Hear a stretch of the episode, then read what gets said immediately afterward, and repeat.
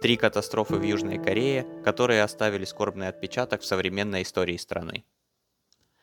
В этот раз я выбрал грустную тему. От этого она не становится менее интересной.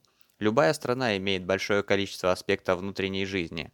Так, национальные трагедии – это один из таких кусочков истории, которые вызывают скорбь и печаль, но заслуживают нашего внимания. К тому же в русских источниках на эти темы мало чего написано. Есть одно отличие у корейских больших трагедий от российских. Здесь такие происшествия совсем не связаны с террористами.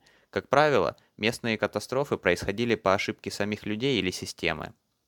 В данной статье я поведаю о следующих событиях. Обрушение торгового центра Сампун, пожар в метрополитене Тегу, крушение парома Сиволь. Повествование будет происходить в той последовательности, в которой данные происшествия случились. Итак, начнем.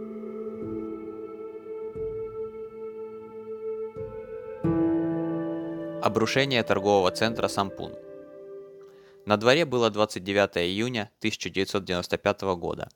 Примерно в 17.50 по местному времени полностью обрушилось одно крыло пятиэтажного торгового центра Сампун в Сеуле. За 20 секунд обрушения под обломками оказались 1445 человек, из которых впоследствии 937 выжили. Последнего выжившего достали из-под обломков на 17 день после обвала – Хотя местные чиновники уже на второй день уверяли, что можно перестать стараться, так как никто не мог выжить. Что же пошло не так? Как оказывается, очень многое. В 1988 году в Сеуле были летние Олимпийские игры, благодаря чему до начала самого события в Корее происходил строительный бум. Был запрет на использование помощи иностранных строительных компаний, из-за чего местные застройщики не успевали выполнять все заказы. Поэтому часто сроки строительства приходилось сжимать. Что же касается универмага Сампун, то по изначальному проекту это вообще должен был быть жилой четырехэтажный дом. А в процессе строительства проект был изменен при помощи коррупционной сделки. В результате изменения назначения здания в нем отказались от нескольких опорных колонн для установки эскалаторов, более того, незаконно достроили пятый этаж. Когда подрядчик отказался вносить изменения и строить по новому проекту, директор будущего торгового центра проигнорировал предупреждение и уволил строителей – а завершил здание силами собственной строительной компании. 7 июля 1990 года торговый центр официально открылся. За пять лет своей работы его ежедневно посещали почти 40 тысяч человек. Помимо упомянутых изменений в проекте, были еще и другие модификации, которые сильно ослабили конструкцию. Из-за того, что пол был прорублен для установки эскалаторов, Нагрузка стала распределяться неравномерно в конструкции этого безбалочного железобетонного здания. Для увеличения свободного пространства на четвертом и пятом этажах 8 из 20 опорных колонн были уменьшены в диаметре на 20 см, а расстояние между ними увеличили до 11 метров. По проекту колонны предполагалось усилить 16 арматурными стержнями, по факту же это количество снизили до 8 а толщину плиты крыши увеличили с 6 см до 9 см, чтобы улучшить водонепроницаемость. Более того, агрегаты водяного охлаждения были перенесены на крышу из цокольного этажа, что значительно увеличило нагрузку. Вдобавок ко всему, в 1993 году при установке системы кондиционирования на все той же крыше не использовался кран, что привело к появлению первых трещин. С них все и началось в тот злосчастный день. В результате обрушения погибло 502 человека. Обрушение торгового центра Сампун является самой крупной трагедией мирного времени в Южной Корее. За произошедшее ответственность понесли следующие люди. Директор торгового центра Ли Джун был приговорен к 7,5 годам тюрьмы. Его сын Ли Хан Цан, замдиректора, получил 7 лет тюрьмы. Два работника администрации района, в котором был торговый центр Ли Чун У и Хван Чоль Мин, за получение взяток отсидели по 10 месяцев и заплатили небольшой денежный штраф. Всего по этому делу было осуждено 25 человек.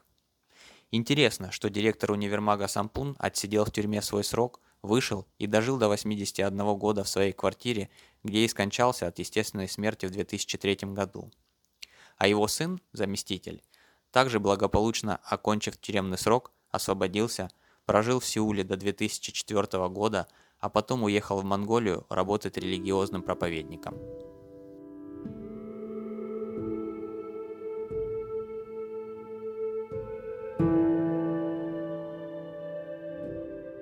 Пожар в метрополитене Тегу. Происшествие случилось 18 февраля 2003 года. 56-летний душевно больной житель города Тегу Ким Дэ Хан зашел в вагон метро с двумя коробками, полными легковоспламеняющейся жидкостью, с виду похожими на картонные пакеты с молоком. Он начал поджигать содержимое зажигалкой, как рядом находящиеся люди заметили неладное и попытались его остановить. В завязавшейся неразберихе поджог все-таки произошел. Благодаря большому количеству легковоспламеняющихся пластиковых элементов и сидений в конструкции вагона, огонь быстро охватил не только этот вагон, но и перекинулся на другие. Более того, сбоку подъехал еще один состав, огонь распространился и на него. Из-за неадекватных действий водителей обоих составов в пожаре погибло 198 человек и еще 147 было ранено. Поджигатель, тот 56-летний больной человек, в прошлом обращался за психиатрической помощью, которой он в конце концов был недоволен и угрожал своему доктору. Также он в присутствии своих родственников грозился поджечь больницу, в которой ему оказывали медицинские услуги. После поджога поезда метро ему удалось вовремя выбежать, отделавшись легкими ожогами.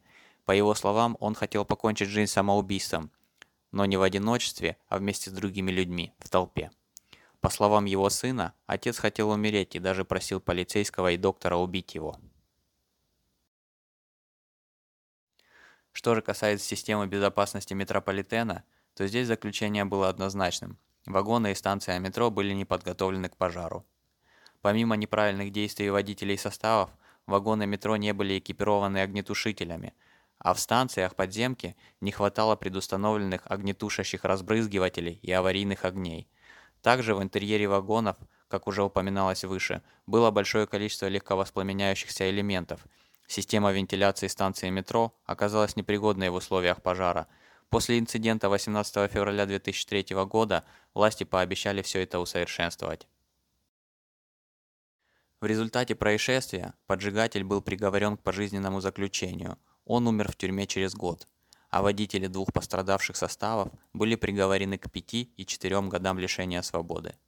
Шесть станций метрополитена Тегу были закрыты и полностью переоборудованы. Большинство составов в корейском метро были также оснащены лучшей противопожарной системой безопасности.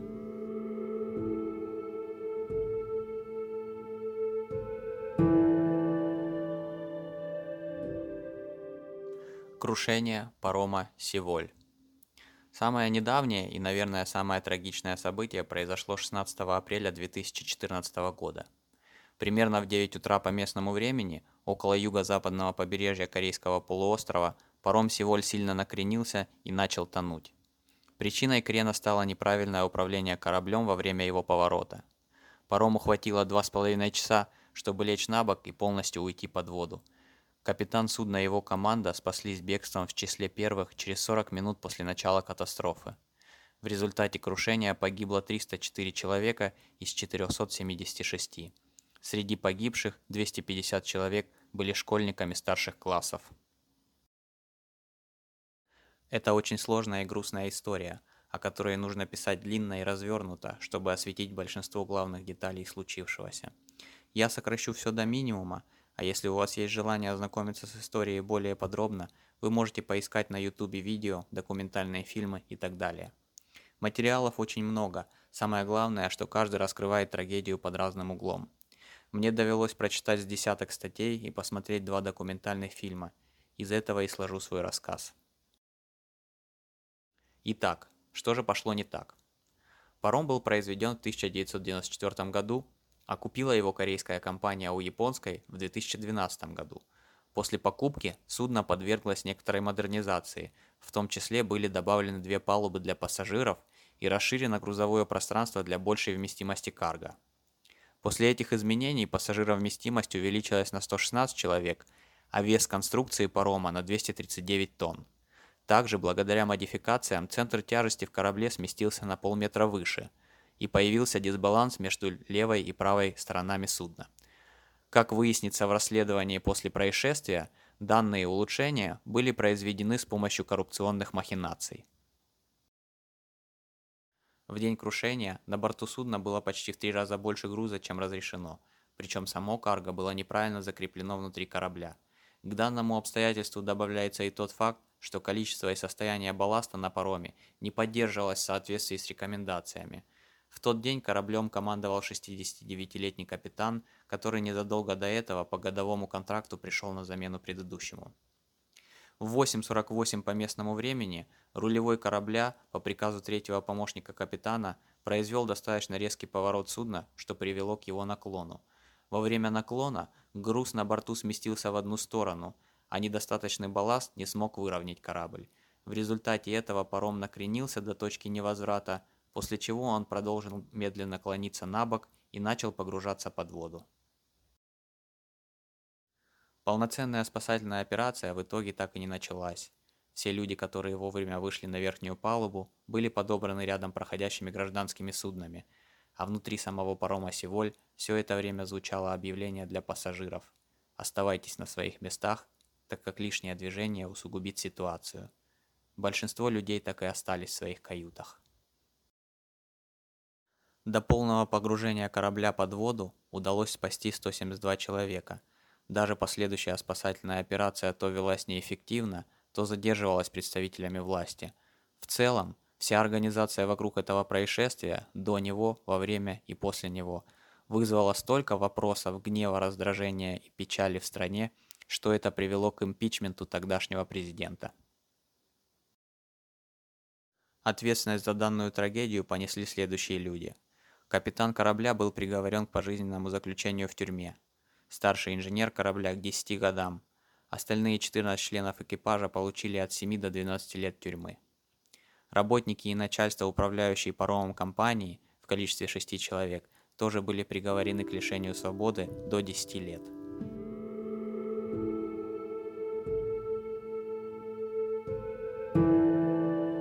Заключение. Сложно подобрать какие-то адекватные слова в заключение к такому тексту, Надеюсь, что люди, у кого произошли трагические события в жизни, через некоторое время смогут найти хоть какой-то душевный покой. Также надеюсь, что остальные люди, которых грустные события миновали, ценят этот факт и сопереживают или помогают пострадавшим от несчастных событий.